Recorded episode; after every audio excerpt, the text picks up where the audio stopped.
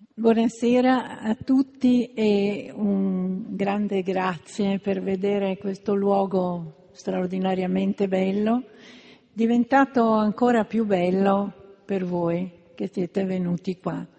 Ma io prima di ogni altra cosa, testimone, senatrice, vostra concittadina, tutto quello che si può dire di me, io mi presento come nonna e la gioia di vedere tutti questi ragazzi e soprattutto le ragazze, perché io ho solo nipoti maschi, avrei tanto voluto avere delle nipoti femmine, mi devo accontentare, e vi guardo e vi vorrei vedere veramente gli occhi di tutti perché stasera gli adulti sono tutti più giovani di me, potrebbero essere miei figli, ma siccome io sono una nonna, in questo momento voi siete tutti i miei nipoti ideali e vi guardo uno per uno i vostri occhi e mi sento nei vostri confronti una di quelle vecchie nonne, perché infatti io sono vecchissima, sono sempre la più vecchia di tutti quando mi trovo anche con le mie vecchie amiche,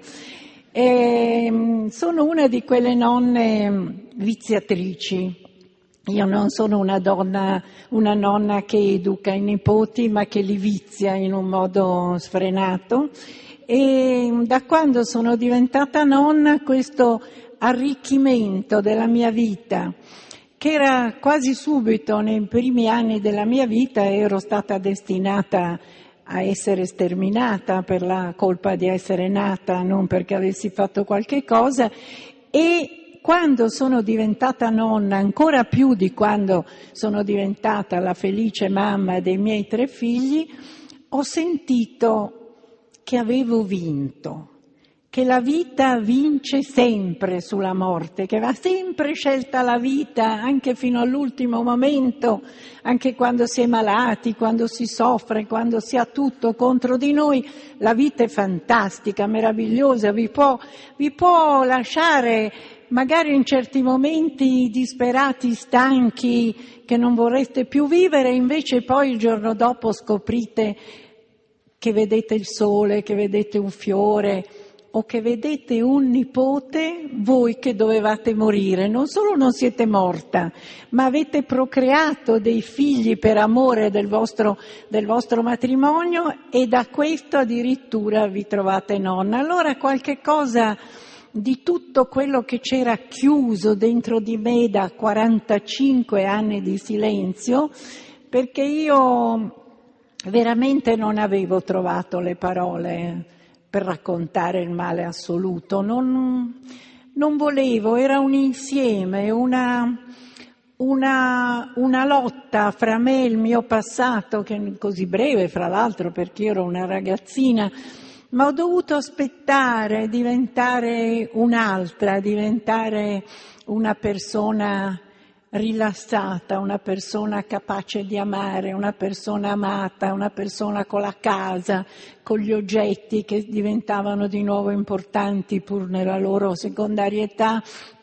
ritrovare le fotografie, ritrovare i colori, ritrovare i sapori perduti e dopo 45 anni di questo logorio profondo, ecco che mi ero sentita improvvisamente diventata nonna, pronta a parlare a quegli studenti, a quei ragazzi, a quelle ragazze, miei nipoti ideali da anni, subito, da quando sono diventata nonna io, perché sapevo che così essendomi sciolta nella dolcezza di diventare nonna, avrei trovato le parole per raccontare una storia in cui il male assoluto iniziale pian piano, pian piano si allontana tanto da trovare la serenità per raccontarlo senza mai parlare di odio e di vendetta.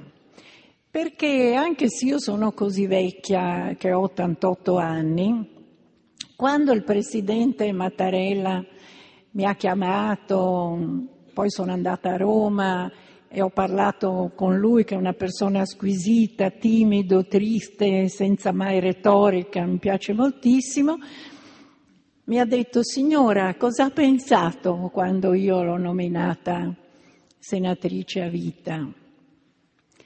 E gli ho detto, Presidente, anche se io sono così vecchia, come tutti noi al mondo, rimaniamo sempre quei bambini che siamo stati. E io sono sempre quella bambina che è stata espulsa dalla scuola per non aver fatto nulla, espulsa è una parola pesante a scuola, pesantissima, e che mi aveva fatto chiedere ma perché, ma perché, ma perché, ma perché? E ottant'anni dopo quella stessa bambina diventata vecchia vede che le si aprono le porte del Senato di quella stessa Italia che mi aveva allora condannato a essere, a diventare una diversa, una espulsa dalla scuola, una di serie B per poi diventare di serie Z. E lui fu straordinario, mi fece quasi vergognare di questa risposta perché lui mi dice, vede, signora, lei ha pensato a se stessa bambina che adesso diventa senatrice, si aprono le porte del Senato. Io invece, vede, io ho una figlia, infatti ha una figlia il Presidente, e quando l'ho nominata io ho pensato a suo papà. Io l'ho trovato così umano, così eccezionale, per cui io mi sentivo come un, fossimo due vecchi fratelli, tutti e due coi capelli bianchi, anzi devo dire che uno di quelli più maleducati sul web ha anche scritto quei due vecchi lì che cos'è che fanno, cose inutili. Beh, pazienza, quelli io me li dimentico subito. Ma io sì, sono stata quella bambina che 80 anni fa si sentì dire che era stata espulsa dalla scuola. E questa parola espulsa per uno che ha fatto la seconda elementare e deve andare in terza, se, la senti come un, un sussulto, un terremoto della tua vita, una bambina qualunque, così come ero io, media, e la faccia eh, di mio papà e dei miei nonni che non sapevano come spiegarmi, oltretutto la mia era una famiglia laica mm, ai limiti dell'ateismo, anzi forse, per cui come Primo Levi, come ha scritto Primo Levi, anch'io mi accorsi di essere ebrea quando fui espulsa dalla scuola, perché l'unica differenza tra me e le mie compagne, che era un elementare femminile naturalmente, era che nell'ora di religione noi, tre o quattro bambine fra tutte le, le, le sezioni, potevamo uscire in corridoio. Io mi ricordo che correvamo come pazze in corridoio durante l'ora di religione e le altre dicevano uffa che noi all'ora di religione, beate voi che correte in corridoio, ma io non avevo certo capito che era una gran fortuna correre in corridoio, perché dopo quando la mia vita cambiò e cominciai a diventare l'altra, quella che tutto sommato sono sempre rimasta, perché anche adesso molte mie amiche, molte persone che mi conoscono, quando mi nominano, sì, la Liliana, quella mia amica ebrea, sempre viene aggiunto questo, questa cosa che è vera ma che mh, mm, specifica la mia persona. E cominciò questa vita molto particolare di indifferenza intorno a noi e di, e di mm, solitudine per cui le famiglie ebraiche si riunivano ancora di più, contavano quegli affetti familiari perché quando c'è un pericolo intorno e non ti senti che anche gli altri ce l'hanno, ma che sei solo tu che hai la polizia che ti viene in casa, che ti trattano da nemico della patria, che fanno una perquisizione. Io mi ricordo mia nonna che con un garbo piemontese, così come era il suo, faceva accomodare questi poliziotti, gli avrebbe anche voluto offrire, perché era molto brava a fare le torte, e um, faceva la signora che accoglieva gli ospiti, invece questi ci trattavano come nemici e mia nonna mi mandava di là vai di là, vai a giocare. E io avevo tanti giochi, ero una bambina molto fortunata, ma avevo otto anni, forse nove, quando capì che quelle cose che succedevano nella mia casa non succedevano nelle case delle altre bambine e infatti io non parlavo mai con le amichette della nuova scuola di quello che succedeva a casa mia. Cominciai a tacere, che fu poi una caratteristica per tanti fatti della mia vita che mi ha perseguitato, questo silenzio, di non parlare agli altri di una cosa che succede a casa tua, perché succede solo a te, perché non trovi persone che ti abbracciano se tu racconti che sei stata espulsa dalla scuola. E furono degli anni in cui io scrutavo le facce dei miei amatissimi, mio padre che io adoravo e dei miei nonni con i quali vivevo per capire che cosa stesse succedendo perché ogni giorno scapitava qualche cosa di nuovo, un giorno ci portavano via la radio, il giorno dopo la, la nostra fedelissima cameriera che fu in casa nostra 47 anni anche quando fu proibito avere la cameriera ariana, lei rimase senza il grembiulino come usava allora e fu amica perfetta, una giusta fra le nazioni anche se non poté salvare nessuno ma personaggio meraviglioso delle nostre vite, ma salvo pochissimi che furono quegli amici che ho imparato con il linguaggio multimediale che i miei nipoti tentano di insegnarmi, che quando una cosa è scritta tutta maiuscola è come fosse gridata. E questi amici con tutte le lettere maiuscole, che furono pochissimi, furono eroici, non ci abbandonarono mai e furono per esempio tre le mie primissime compagne di scuola che continuarono a invitarmi alle festicciole, che mi telefonavano, con le quali sono rimasta amica tutta la vita. Ma per il resto c'era questa indifferenza che è stata per me una costante di cosa che veramente mh, mm, insegno sempre ai ragazzi che mi ascoltano, di avere molto più timore dell'indifferenza che della violenza, perché dalla violenza uno cerca di difendersi, può anche imparare a chiamare subito la polizia, cercare in qualche modo di difendersi dalla violenza, ma dall'indifferenza è impossibile difendersi perché come fai a rimproverare uno che invece di soccorrere uno che ha un incidente sull'autostrada prosegue e se ne va?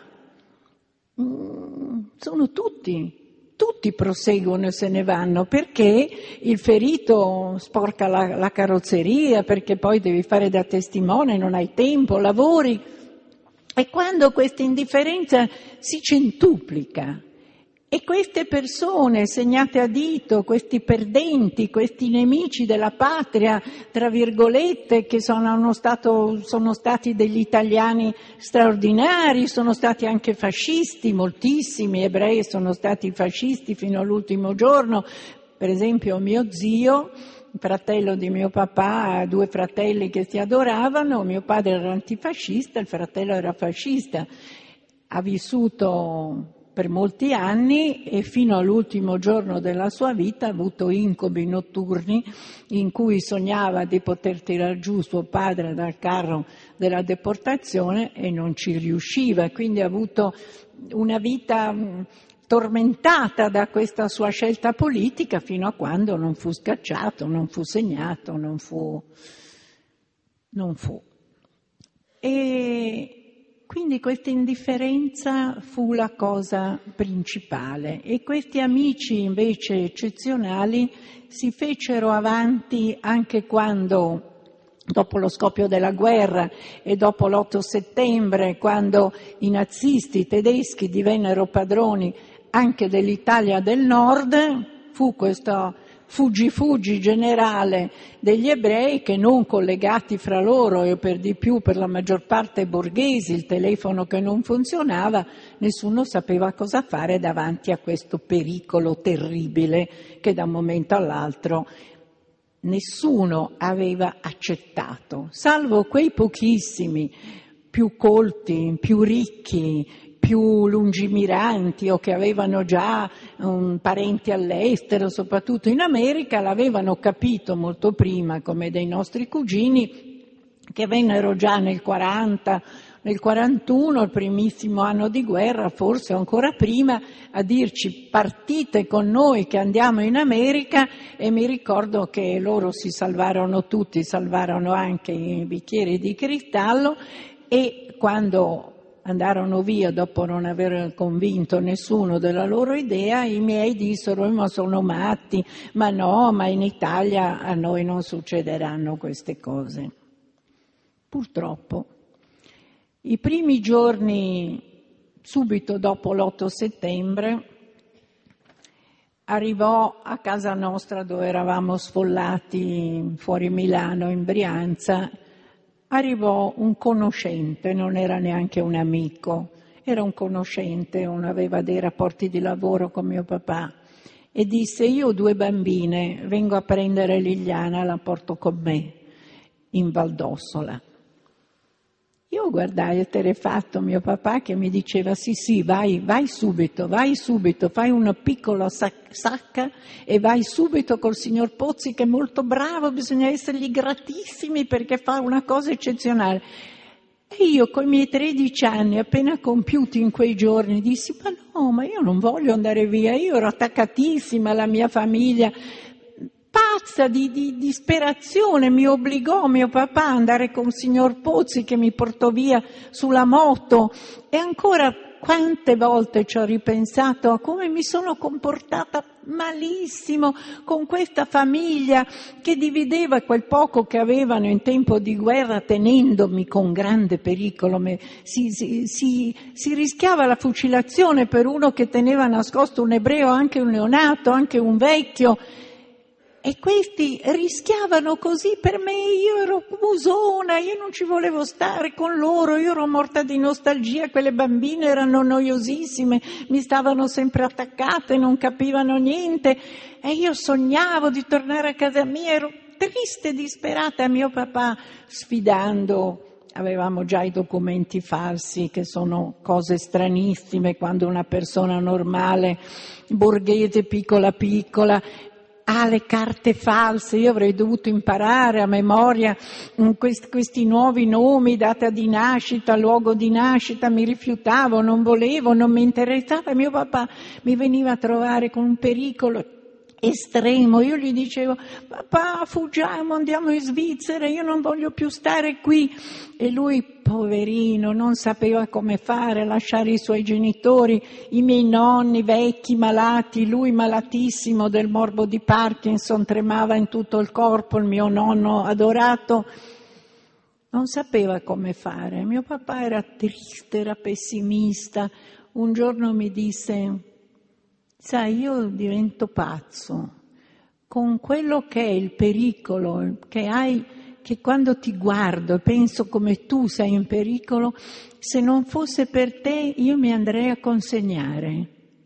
Io andrei al commissariato e mi consegnerei perché non ce la faccio più con questa tensione spaventosa per me, per i miei genitori e per te.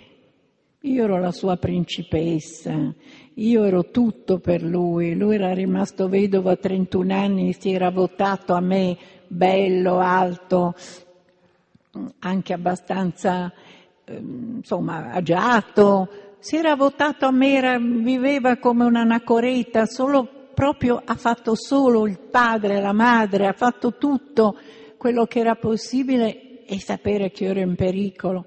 Poi furono altri amici che mi tennero con loro e mentre anche ero lì lui veniva sempre e io dicevo papà andiamo, andiamo, andiamo.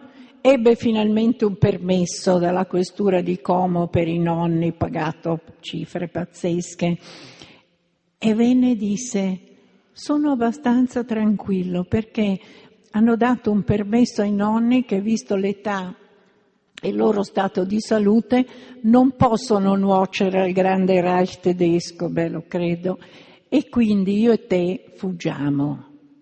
Era una cosa fantastica.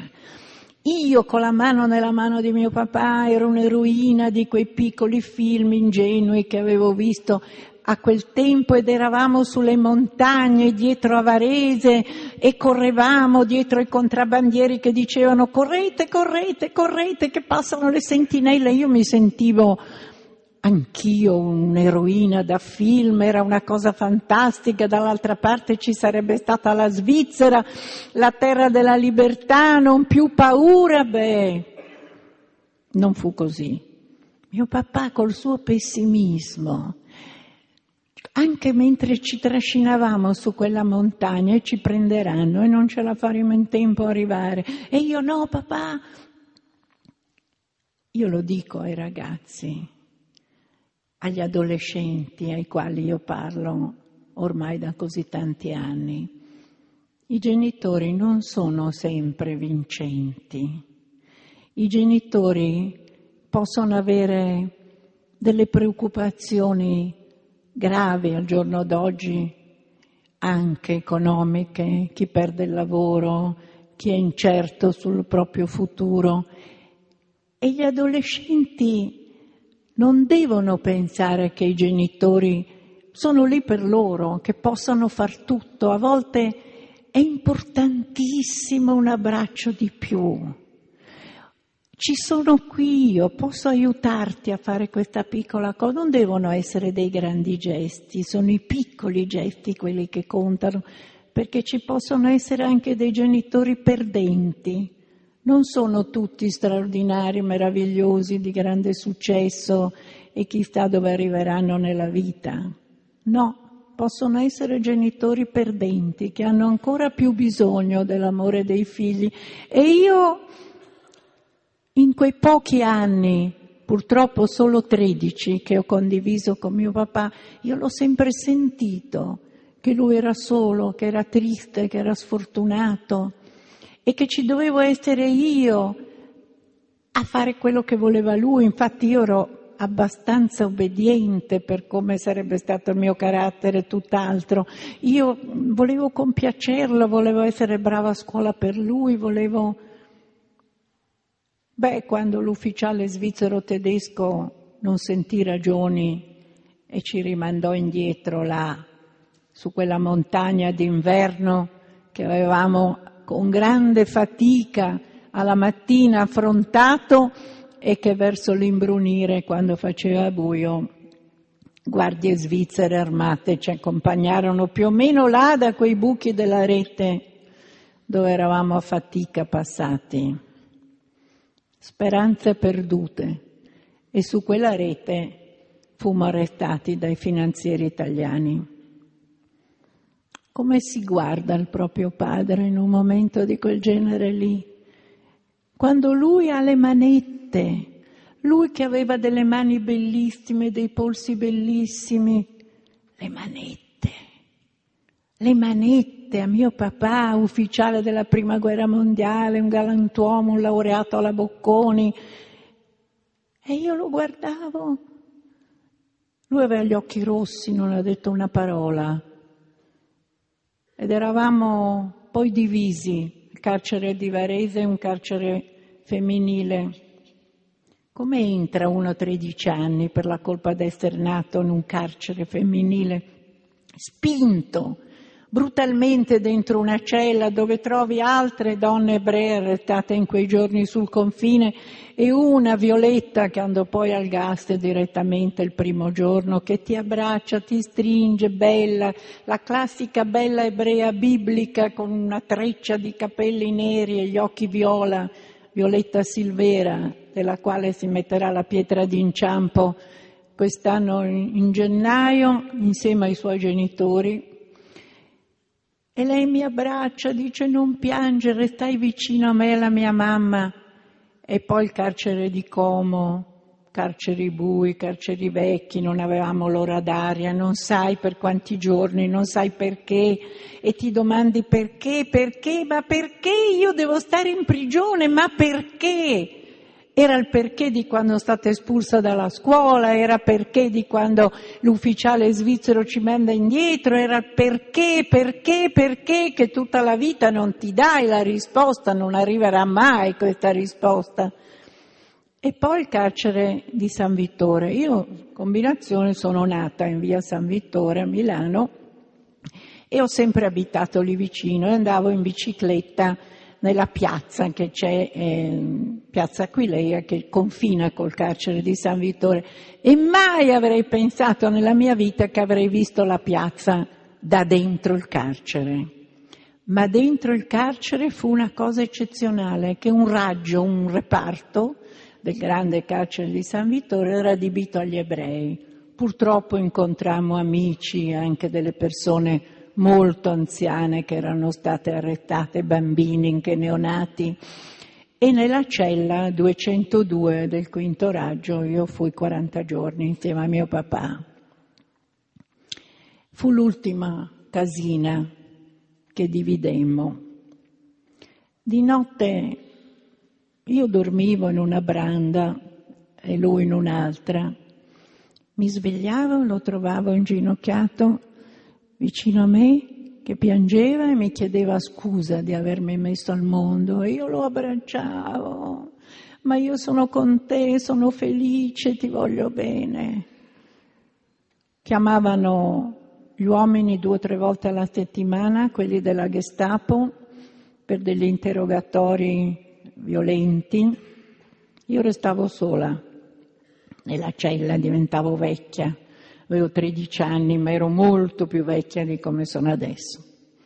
Dentro di me aspettavo un'ora, due, tre, che lui tornasse, non mi raccontava niente, ma eravamo insieme. Poi, dopo 40 giorni, quando già qualcuno diceva sono già partiti diversi trasporti, prima o poi chiameranno anche noi, e non vi dico che cos'era stare vicino alla disperazione di, delle persone che non sapevano dove, dove sarebbero gli adulti, non sapevano dove saremmo stati portati e perché. Nessuno poteva immaginare il male assoluto che era stato preparato a tavolino anni prima, non da pazzi, perché questo sarebbe comodo, i pazzi vanno curati, bisogna avere pena dei pazzi. No, da persone uguali a noi, precise. A tavolino avevano preparato lo sterminio degli ebrei, degli zingari, degli omosessuali, dei testimoni di Geova e dei pazzi che quello l'avevano fatto per primo, i disabili erano spariti così, senza tanti discorsi da parte di tutto il mondo indifferente. Non potevamo immaginare una cosa simile, nessuno la poteva immaginare. E quando entrò un tedesco un pomeriggio e fece un elenco di 605 nomi che ci dovevamo preparare a partire, ancora la speranza di andare veramente in un campo di lavoro, magari in Italia. Così uscimmo dal carcere con la manna celeste delle benedizioni e delle affettuose parole dei carcerati, i carcerati comuni che potevano essere assassini, ladri, malviventi, ebbero pietà. E questa parola che mi rimase impressa da allora, perché io non avevo mai pensato alla pietas, alla pietà, come, non come si dice adesso tu fai pietà, che stravolge il significato profondo e straordinario della parola pietà, che è una ricchezza per chi la riceve, ma ancora di più per chi è capace di pietà verso gli altri. E loro furono uomini e per tanto tempo incontrai solo mostri, caricati a calci e pugni alla stazione centrale, la mia stazione da cui ero partita tante volte per il mare e la montagna, ma dai sotterranei che nessuno di noi sapeva che ci fossero nel ventre nero della stazione, fummo caricati a calci e pugni sui vagoni bestiame. E come si sta? 40-50 persone per lo più sconosciute una all'altra, dentro un vagone in cui c'è un po' di paglia per terra, un secchio per i bisogni. Non c'è luce e non c'è acqua. Il treno si muove e ha la precedenza assoluta in tempo di guerra, perché l'odio era tale che la, la sveltezza del treno che ti dovesse portare nel campo di sterminio era voluta dai nostri persecutori. Durava una settimana il viaggio, ma io lo racconto sempre perché pochi parlano del viaggio. Il viaggio, il viaggio che si può intendere in tanti modi, ma che nessuno fa un viaggio senza sapere dove va e quando arriverà. Erano due punti talmente importanti perché erano già l'inizio di togliere la dignità alla persona. Sono gli animali, sono le merci che non sanno dove vanno e perché e, to- e quanto tempo staranno prima di essere consegnati. Sono gli animali al macello così come eravamo noi. Il viaggio cominciava coi pianti, che si fermavano al tetto del vagone perché nessuno, neanche alle fermate delle stazioni, ha cercato di consolare nessuno. Poi c'era la fase straordinaria degli uomini religiosi, gli uomini pii, che anche in quella situazione si mettevano nel centro del vagone con, quelle, con quel dondolarsi dei, dei religiosi ebrei lodavano Dio. Lodavano Dio in quella situazione pazzesca e noi li guardavamo e io è da allora che penso sempre come sono fortunate le persone religiose rispetto a chi non lo è, perché loro lodavano Dio, mentre il treno li portava là dove molti si sono poi chiesti Dio dove fosse. Poi la terza fase, molto importante, che fu la fase del silenzio.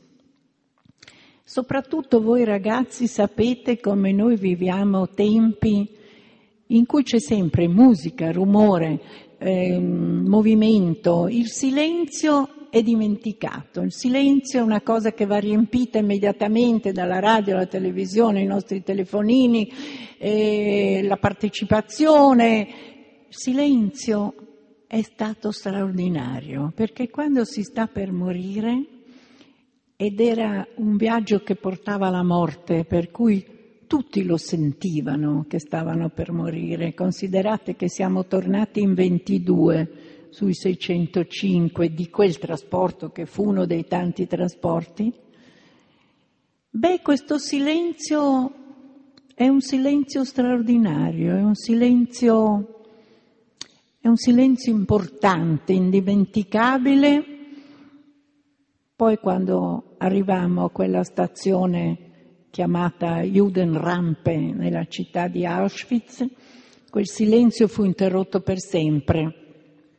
Dagli urla, i fischi, la, i latrati dei cani dei nostri assassini che ci tirarono giù con una violenza inaudita, anche i vecchi, a cui adesso che sono vecchia penso molto più di prima, vecchi che da una settimana non si potevano muovere, magari in mezzo ai loro escrementi, alle loro povertà della vecchiaia nel vagone sigillato, beh, era una scena, una scena incredibile, ma nessuno di noi aveva capito ancora che cosa sarebbe successo.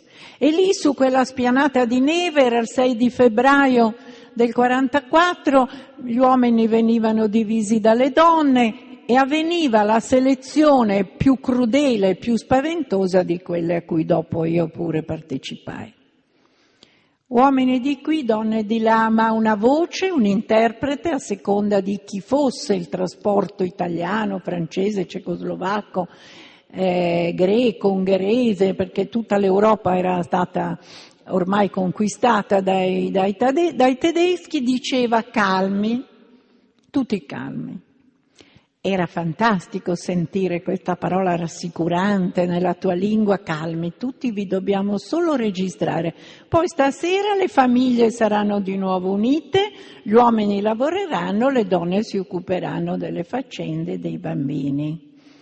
Era, era bello, era, era quello che volevamo sentire. Comunque io ero già stata separata da mio papà nelle due prigioni di Varese e di Como e l'idea uomini di qui, donne di là, mi, mi aveva messo una grande, una grande ansia, ma non volevo farla vedere a lui che era ridotto dopo quella settimana di viaggio, con gli occhi rossi, la barba lunga, una disperazione. E dicevo, va bene papà, allora poi ci vediamo dopo. Mm, e non l'ho visto mai più. Ci siamo salutati così con l'idea che sicuramente alla sera poi mi misi in fila con le donne e mi chiesero se ero sola, io dissi sì. E stranamente a 13 anni, siccome ero alta e stravolta dal viaggio, dimostravo più dei miei 13 anni, mi scelsero un gruppo di 31 donne, ma su 605 persone più della metà erano donne e non erano affatto tutte vecchie cadenti.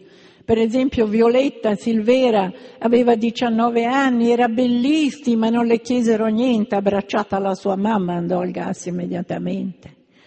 31 donne e io mi trovai che non vedevo più mio papà per un po', l'ho visto, seguito dove poteva essere, gli facevo dei piccoli saluti, non, non volevo piangere, non, non, capivo niente del tedesco, quello che veniva urlato, la gente che c'era intorno a noi, degli uomini coi vestiti a righe che venivano subito bastonati, schiaffeggiati dalle guardie. Mm, era un momento di, di, di stranezza terribile di essere arrivata in un posto così, mi misi in fila e arrivai a piedi al lager femminile di Birkenau, Auschwitz, grande lager femminile, 60.000 donne di tutte le nazionalità. Ma cosa vuol dire? Apri questo cancello, entri. Tu italiana che fino a mezz'ora prima ti avevano detto tesoro amore, mm, stasera ci vediamo, hai freddo, non lo so, una cosa qualunque e qui entri in questo posto pazzesco, assurdo, che appunto anni prima persone come te hanno preparato. C'erano i falegnami, i, i, i, muratori, gli elettricisti, quelli che fabbricano il gas, quelli che fanno i forni, quelli che fanno i fili spinati.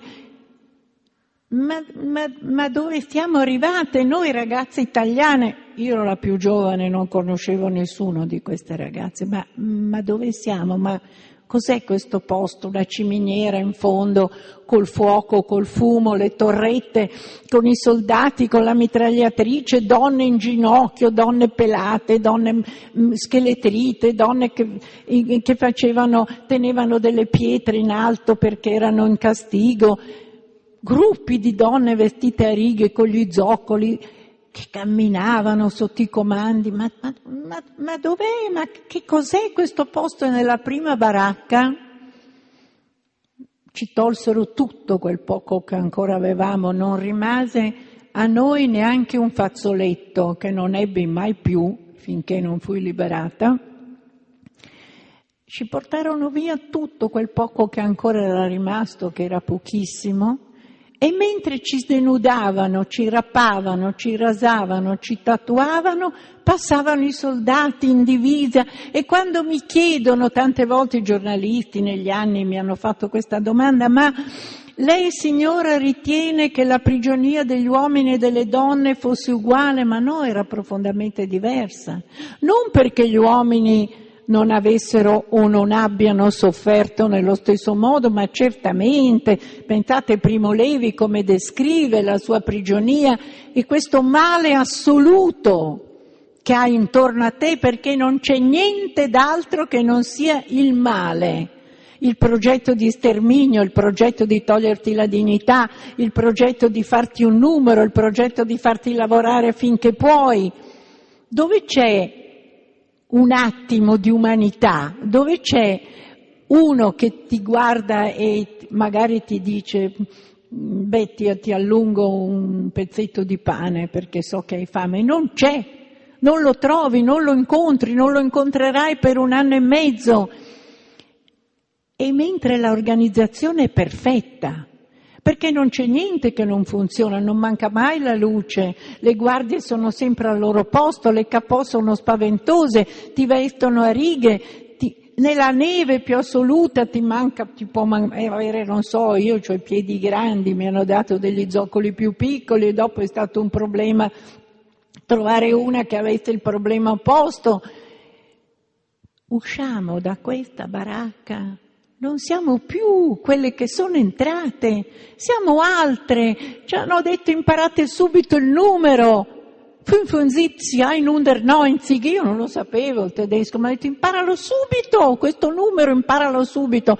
Entri nella baracca della quarantena e sei sterefata, c'hai gli zoccoli, c'hai una roba che non è tua, mm, sei spaventosa, le tue compagne non sono più quelle che sono entrate in quella baracca e le francesi che erano lì già da dieci giorni hanno detto non vedrete mai più quelli che avete lasciato alla stazione, sono già, sono già camera gas. Cosa? Camera gas. Sì, Vedete lì, quella lì è la camera gas femminile. E poi una volta mh, mm, gasati mm, ci mettono nei forni. Ma che cosa? Noi, quelle poche italiane, ci guardavamo e dicevamo, questo è un manicomio, queste qui sono pazze, perché stanno dicendo delle cose che non esistono, non, non, non può essere una cosa di questo genere. E queste ci dissero, imparate il più in fretta possibile il tedesco, obbedite, non guardate mai le guardie in faccia, obbedite ciecamente, cercate di non farvi notare ed erano saggi consigli. Dormivamo in cinque o sei in quei letti cosiddetti a castello, in cui gli inquilini maggiori erano pulci, pidocchi, ragni, scarafaggi, ma una coperta perfetta alla mattina, noi che eravamo subito sporche schifosamente, dovevamo accomodare sopra e questo è, e questo è un segno che mi colpì immediatamente perché era così che doveva andare. Tutto risultava perfetto, organizzato, esteticamente molto ordinato, l'obbedienza assoluta, la disciplina assoluta, non ci doveva essere disordine. Chi andava al gas andava al gas, chi andava a lavorare andava a lavorare era molto difficile capire tutto questo per una persona normale, per di più sciocca, sciocca ragazzina viziata, amata, supercoccolata, che aveva avuto tutto facilitato fino a quel momento nella sua vita. Come si fa? Come si fa a accettare di essere lì? E io, vigliacca, paurosissima, sola, disperata, senza capire, senza voler capire, senza accettare. Scelsi la vita, anche se ero sola, anche se avevo perso tutto, anche se non avevo se no le mutande, io scelsi la vita dal primo giorno, ma non è che io sono viva perché ho scelto la vita, perché tutte la sceglievano.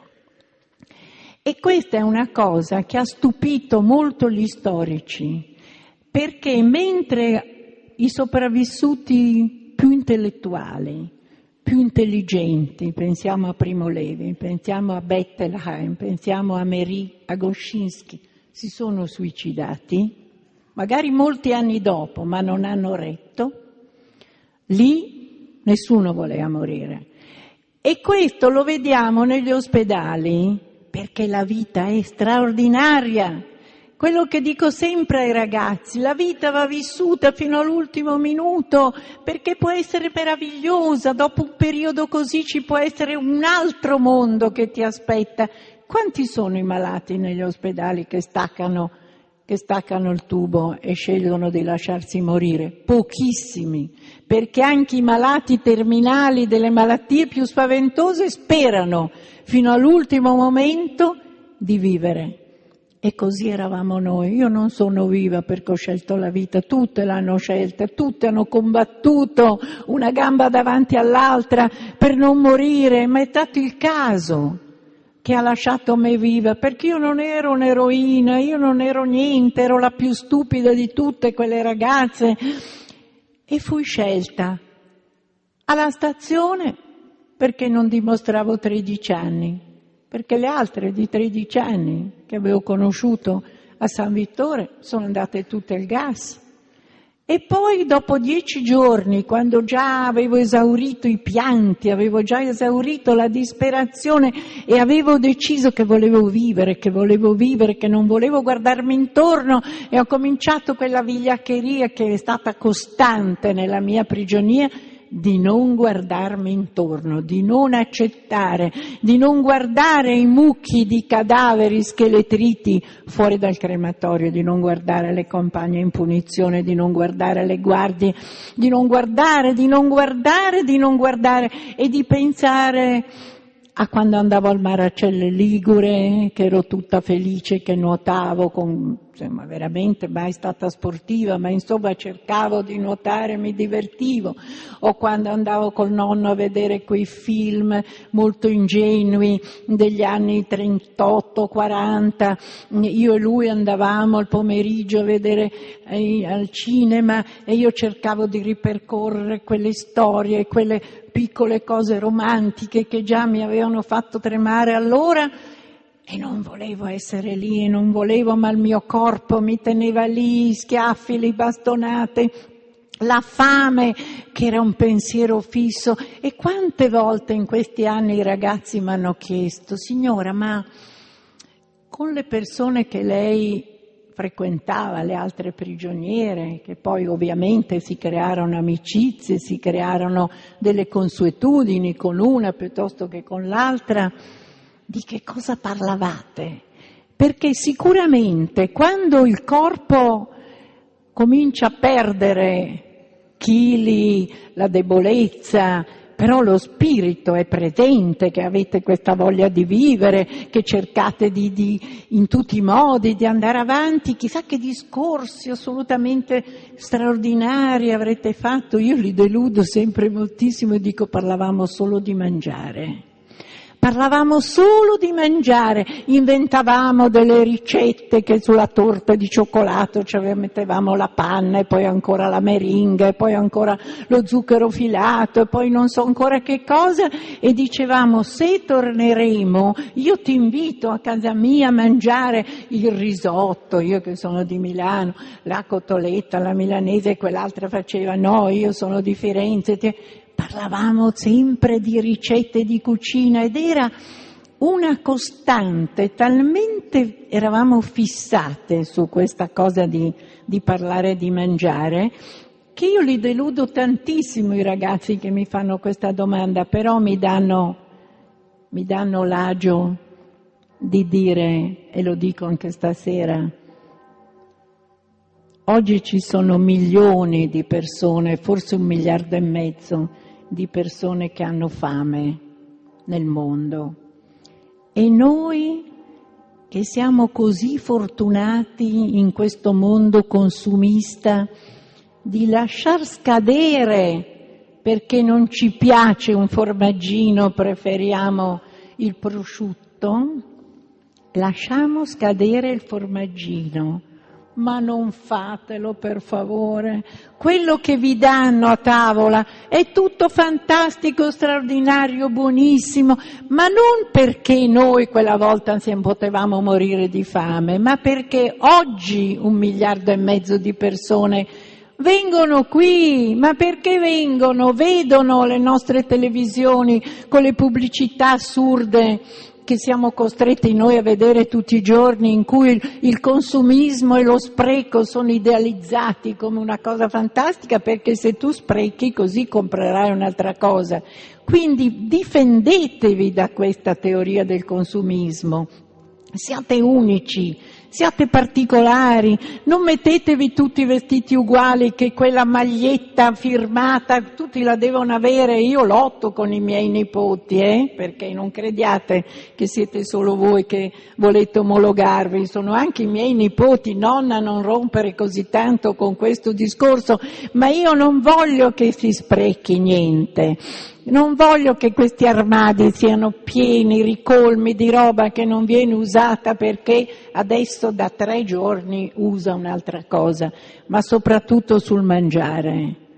Sul mangiare voi pensate, ricordatevi di questo incontro, non tanto perché avete incontrato me, che sono una delle ultime che vi può raccontare queste cose, ma perché se riflettete con un minuto di silenzio, che è già molto lungo nella giornata, pensate a tutti quelli che nel mondo hanno fame e vergognatevi ogni volta che lasciate scadere una cosa o che ne scegliete un'altra. Noi eravamo affamate come pazze, aspettavamo quella fetta di pane nero alla sera per cui sarebbe riusciti, non so io a fare cosa per averne un'altra, ma non era possibile, ce n'era una, pane nero, pesante, in un attimo era finito, non c'era più fino alla sera dopo, a mezzogiorno, una brodaglia in cui nuotavano dei pezzi di una radice che si chiamava rotabagà, non so come mai avesse questo nome,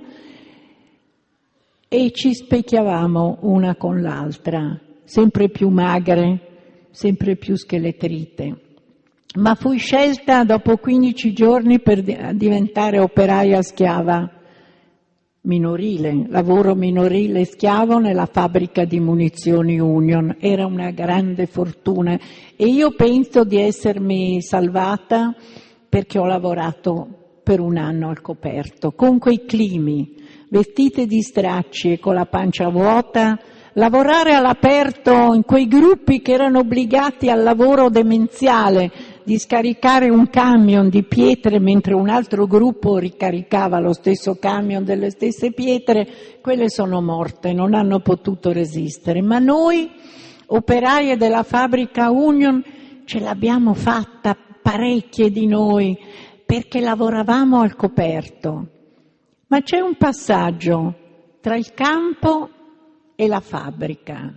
Passaggio molto importante per me nella mia vita. Noi uscivamo, noi 700 ragazzi di tutte le nazionalità, non so che ora perché non avevamo l'orologio da subito, uscivamo prestissimo, era buio, lasciavamo dietro il campo, con tutti gli orrori del campo che già sapete. Attraversavamo per tre chilometri circa a piedi una campagna, paese, paesini con le campane che suonavano, quelli che nelle case parlavano e noi con gli zoccoli sulla neve si formava quella palla come in montagna sotto gli scarponi, ma dovevamo anche cantare e andare molto in fretta. Abbiamo cominciato a incontrare tutte le mattine un gruppetto di ragazzi della Hitlerjugend. Erano ragazzi della nostra età, avevano delle bellissime biciclette. Io avevo lasciato la mia adorata bicicletta perché allora non era così normale avere una bicicletta, era un bel regalo. E vidi, notai per la prima cosa queste biciclette. E questi ragazzi con il loro bracciale con la croce uncinata ci sputavano addosso.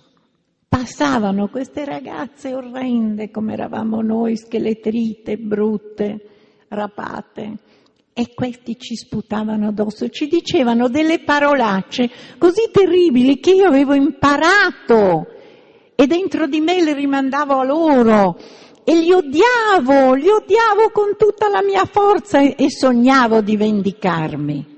E fu fantastico proprio quando molti anni dopo, forse 30 anni dopo, in quegli anni in cui io pensavo come avrei potuto fare il mio dovere di testimone, il mio dovere, e di colpo mi accorsi un giorno che io non li odiavo più e che ero diventata una donna talmente diversa da quella ragazza prigioniera perché avevo amato, ero stata di nuovo amata, ero diventata mamma. E allora quei ragazzi mi hanno fatto una gran pena perché erano nazisti, figli di nazisti. E cosa avranno pensato una volta finita la guerra? Quando avranno ripensato a questo gruppo di 700 disgraziate che passavano tutti i giorni e che loro risputavano addosso, forse sono rimasti nazisti fino in fondo, questo tutto sommato sarebbe anche più logico, ma forse no. Forse ci hanno ripensato, forse si sono pentiti, magari uno di loro. Ma io ero più forte, ma io ero molto più forte perché io non avevo mai adottato e mai avrei adottato una teoria dell'odio dello sterminio dell'altro perché diverso e che quindi, diventata adulta, nell'età che potevo essere la madre di questi ragazzi, non li odiavo più. E ho capito a quel punto che ero matura per poter diventare una testimone di vita e non di morte, di amore per l'altro, di pietas e non di odio, non di violenza, non di anti questo, anti quello, anti quell'altro. Io vi dico solo che nella mia impreparazione, nella mia vecchiaia, ho già presentato un disegno di legge in Senato contro l'odio, contro i discorsi dell'odio, perché i discorsi dell'odio vanno dal bullismo nella scuola a quello che ti ha preso il posto al posteggio e che scende con un coltello e ti minaccia perché gli hai preso, magari senza neanche accorgerti, il, il posteggio. Quando tutti parlano di odio verso qualcuno, con, del, con dei termini spaventosi, ma io quando ho capito che io non ero, non ero più in grado di odiare questi ragazzi, ma che ne avevo pena, allora no. Allora ero terribile, li guardavo e li odiavo e poi proseguivo, lavoravo in fabbrica tutto il giorno e la sera quando tornavo indietro nel campo, quella ciminiera là in fondo diceva se c'era fuoco o fumo. Poi andavamo a dormire. I ragazzi mi chiedono, signora, chissà che sogni tragici, chissà che cos'era dormire in cinque o sei in quei schifosi letti, non avrete dormito? Oh no, noi eravamo stanche morte, non c'erano i sindacati e gli orari, noi eravamo schiave e quando tornavamo al campo e avevamo quella fetta di pane e poi potevamo dormire, ma noi tutte vestite perché sennò le nostre compagne ci avrebbero rubato i vestiti perché quando non si ha niente non si può giudicare. Dormivamo, le dita nelle orecchie per non sentire i pianti i richiami di quelli che arrivavano perché poi si allungò la ferrovia che arrivava addirittura davanti alla Camera Gas e scendevano quando ci fu la deportazione dall'Ungheria. E noi volevamo dormire perché un'altra, un'altra, giornata era passata, un'altra giornata eravamo ancora vive, bisogna dormire, bisogna dormire perché se no domani come ce la fai? E tre volte passai la selezione in quell'anno che passai ad Auschwitz-Birkenau. Come avveniva la selezione uomini vestiti in divisa? Obbligavano le capò, noi donne, a metterci nude. Terribile differenza nella prigionia degli uomini e delle donne quando una donna si deve mettere nuda per essere giudicata da soldati in divisa e fai e sei una lunga fila che si deve presentare a quel tribunale di vita e di morte che ti deve giudicare se puoi ancora lavorare o no. E come, come fai? Come, come, come, ti presenti? Cos, cosa, cosa pensi? Voglio vivere, voglio vivere, voglio vivere, voglio vivere, voglio vivere. Arrivavo davanti a questi tre occhi bassi Avevo scelto io che la odiavo, avevo scelto l'indifferenza, non mi buttavo ai loro piedi supplicando, quella era la cosa che gli piaceva di più, l'ebreuccio che chiede pietà. Non ero neanche così coraggiosa di guardarle in faccia come quelle più coraggiose che sapevano che sarebbero andate a morte comunque. No, io stavo muta, zitta, con gli occhi bassi e quando questo che ti aveva guardato davanti, dietro la bocca, se puoi ancora lavorare, faceva quel gesto, che potevi andare. Era fantastico, eri ancora viva, eri ancora viva, potevi ancora sperare, potevi ancora una gamba davanti all'altra, potevi ancora andare avanti in quella vita che non te l'avevano tolta anche se eri diventata così brutta, scheletrita. E a questo punto io racconto sempre quanto ero diventata egoista e vigliacca, un bel percorso negativo che avevo compiuto. Io lavoravo alla macchina, tranciatrice del, dell'acciaio con una altra prigioniera francese, Janine, che era una ragazza dolcissima con gli occhi azzurri dei ricciolini biondi che erano ricresciuti. Io che ero così cretina facevo da inserviente, portavo questi pesi avanti e indietro che mi hanno rotto la schiena già allora e lei invece che aveva 20-22 anni era una discreta operaia per come aveva potuto imparare. La macchina le aveva tranciato due falangi di due dita un po' di giorni prima. Era molto preoccupante andare alla selezione con uno straccio quando si è nudi, nascondere una mano mutilata. Io ero appena passata, ero viva, mi rivestivo dei miei stracci fermarono Janine per il gas. Io fui orribile. Io non accettavo più distacchi, io in realtà non volevo essere amica di nessuno. Io non mi sono voltata. Io non sono stata come i carcerati di San Vittore, non le ho detto Janine, ti voglio bene, coraggio. Janine, Janine, Janine, che non è diventata mamma, che non è diventata nonna, che è stata uccisa per la colpa di essere nata un giorno del 1944 ad Auschwitz. Io mi sono rivestita e il giorno dopo un'altra operaia era al suo posto. Non l'ho mai dimenticata. Non c'è stata volta da quando ho cominciato la mia vita da testimone che io non ho parlato di Janine, che io non ho pregato i professori, magari una volta parlavo a piccoli gruppi, era molto più facile parlare con i ragazzi e parlare con i professori, io dicevo ricordate Janine, un, un nessuno, una persona che è passata nella vita che nessuno la ricorda e, e date un, un, un piccolo compito di riflessione su questa ragazza francese che io non ho salutato.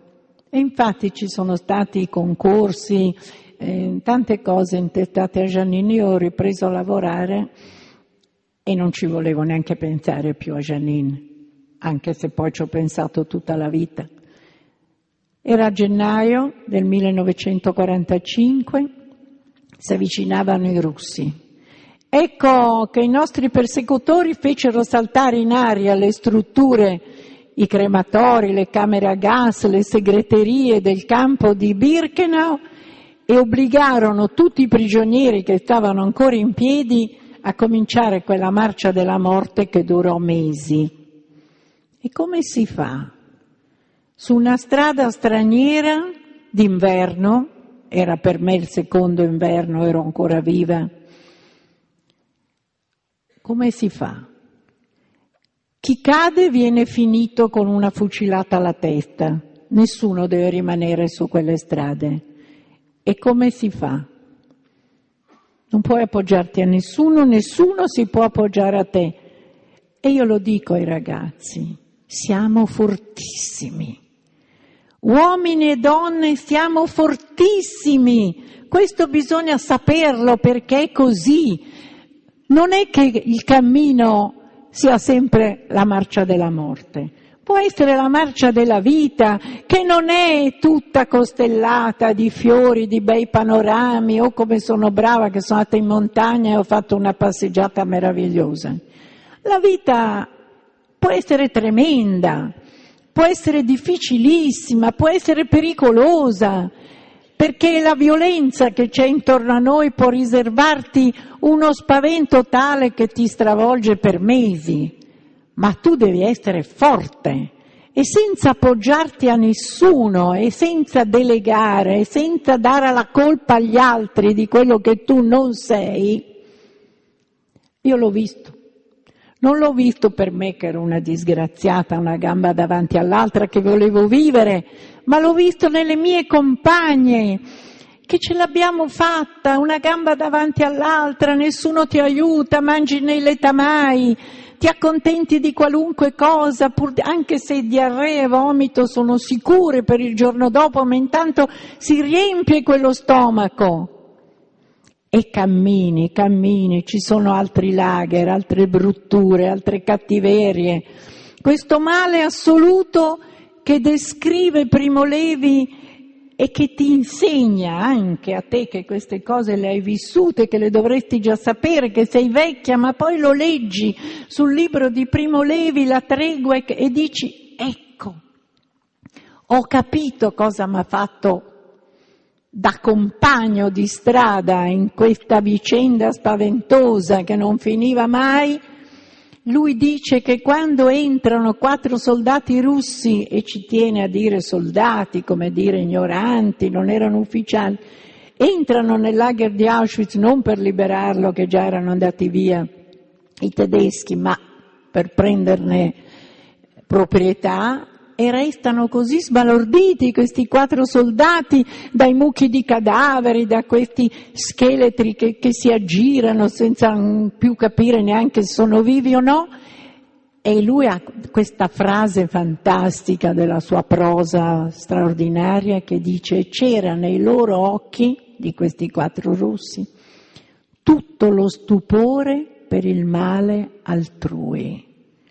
Guardate che a volte ci sono delle cose tali nella vita per cui tu ti rendi conto che ti stupisci e questo tuo stupore che può essere estremamente positivo o terribile, che vuol dire una delusione atroce, per cui ti rendi conto nel tuo stupore che le cose non sono come tu credevi che, che fossero. E io di questo avevo sofferto tutta la mia prigionia, dello stupore per il male altrui, perché io avevo conosciuto il bene. Io venivo da una famiglia di gente buona, buonissima, dolce, che se poteva fare una cosa bella la faceva e non l'avevo conosciuto il male in quella forma assoluta indicibile, come dice sempre Primo Levi, perché non ci sono le parole per descrivere. E io me ne resi conto che ero già una donna matura. Ecco di che cosa anche io ho sofferto, che ero sempre stupefatta di vedere quello che c'era intorno a me. E ci furono altri lager che erano uno peggio dell'altro e intanto le nostre amiche morivano, le nostre compagne cadevano, eravamo poche di quelle che erano scese da quel treno, eravamo tre, due sorelle di Genova. Io ero a Genova l'altro ieri sono andata a vedere il ponte e quei poveretti sfollati là sotto e ho nominato Luciana e Laura, sacerdote, due ragazze genovesi ebree. Laura è morta in Germania pochi giorni dopo la liberazione, Luciana è tornata ed è morta una decina d'anni fa. E ogni volta che ci siamo rincontrate, riviste, telefonate, scritte, non abbiamo mai parlato del passato. Abbiamo come una parola d'ordine non detta, sì, siamo andate anche al ristorante a mangiare, ma abbiamo parlato sempre dei nostri figli e dei nostri nipoti perché quello è stato il miracolo della vita. Ed ero nell'ultimo campo, Marshall, nel nord della Germania, era fine aprile, primo maggio del 1945, io non ero più quella che ero stata, quella ragazzina allegra, scattante, affettuosa.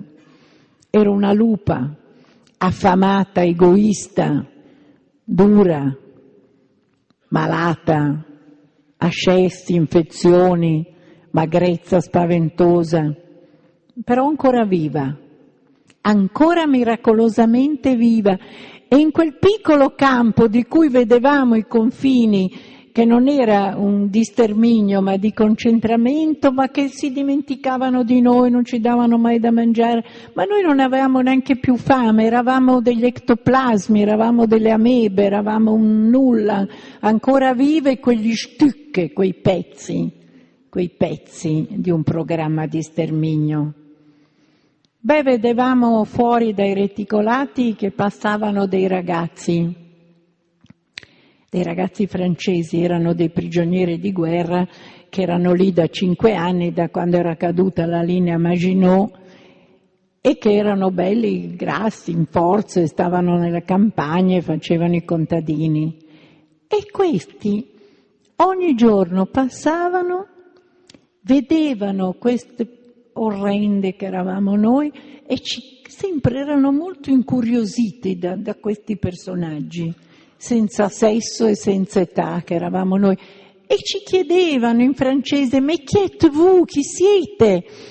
E noi in coro, perché avevamo poca voce, grande debolezza, dicevamo, siamo delle ragazze ebree. Ragazze, ragazze, questi non, non ci potevano credere. Quando capirono che eravamo veramente ragazzi, una diceva io ho 20 anni, io ho 23 anni, io ho 18 anni, poverine, ci dissero poverine, non morite, la guerra sta per finire, i tedeschi la stanno perdendo, stanno arrivando gli americani di qui, i russi di là, noi? Sbalordite. Poverine.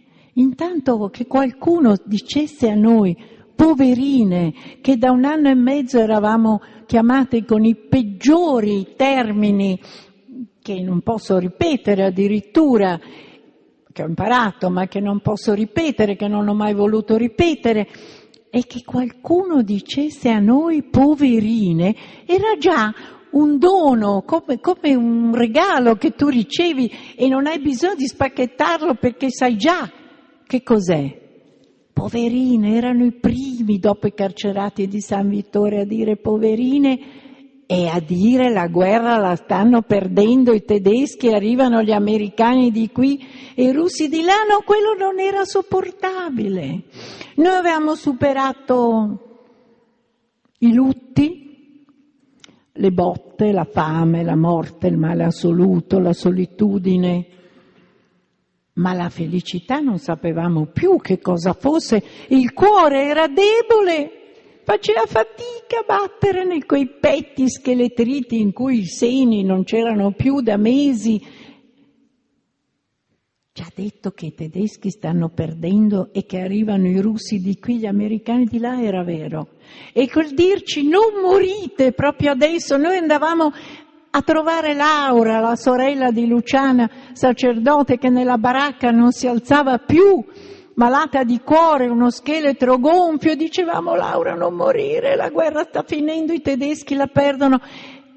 E lei con questi occhi belli, occhi neri, faceva ma davvero, ma che cosa meravigliosa. Laura, alzati, non stare, non stare in, questa, in questa, chiamiamolo letto, in, que, in questo giaciglio schifoso, alzati, vieni con noi che forse andiamo via dal campo. E lei no, non posso, non ce la faccio. E Luciana fu obbligata, aprirono i cancelli per farci uscire per l'ennesima marcia e Luciana fu obbligata a lasciare la sorella che morì da sola qualche giorno dopo la liberazione. Fu obbligata a lasciarla perché un ordine non era discutibile. Aprirono quel cancello, ancora prigioniere, ancora con le guardie, ancora con i cani, ma cambiò la storia davanti a noi. E noi che eravamo stucche, che eravamo pezzi, che eravamo vive per caso, vediamo la storia che cambia davanti ai nostri occhi.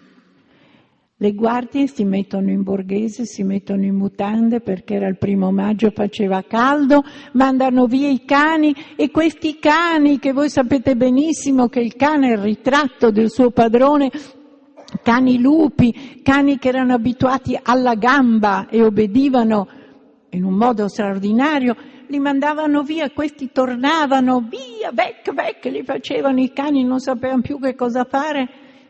E questi vicino a noi si mettono in borghese e hanno paura di noi. In un'ora hanno paura di noi che siamo talmente deboli, talmente impazzite dalla gioia, dalla felicità di vedere che noi, noi, proprio noi, siamo testimoni dei civili che escono dalle case, che fuggono con la nonna, col maiale, con tutto quello che hanno, vogliono andare nella zona americana, lo capiamo dopo. Ma cosa sta succedendo? Beh, io finisco sempre così la mia testimonianza camminava vicino a me il comandante di quell'ultimo campo, Malshov. Era 700 chilometri lontano da Auschwitz, che io nei mesi avevo fatto quasi sempre a piedi. Era un uomo crudele che fino al giorno prima aveva picchiato, dato calci, sputato, disprezzato queste povere donne che eravamo noi. Beh, questo non mi vedeva, non esistevo, io non, lui aspettava solo di andare a casa sua. E lui si è messo in borghese, prima mi ha dato via il cane, poi ha buttato la divisa, c'era un fosso lungo la strada di campagna. E quando ha buttato la sua pistola praticamente ai miei piedi, beh, io mi ero nutrita di odio e di vendetta e pensai, adesso mi chino con fatica, prendo la pistola e lo uccido, perché mi sembrava proprio che fosse il giusto finale per tutta quella violenza che avevo visto subito. Fu un attimo, fu un attimo straordinario della mia vita perché io pensai, non sono come il mio assassino, io non potrei mai uccidere nessuno, io ho scelto la vita, la morale, gli esempi che ho avuto io nella mia famiglia non sono mai di violenza, di cattiveria, io ho scelto la vita, non ho raccolto quella pistola per fortuna e da quel momento sono stata quella donna libera e quella donna di pace che sono anche adesso.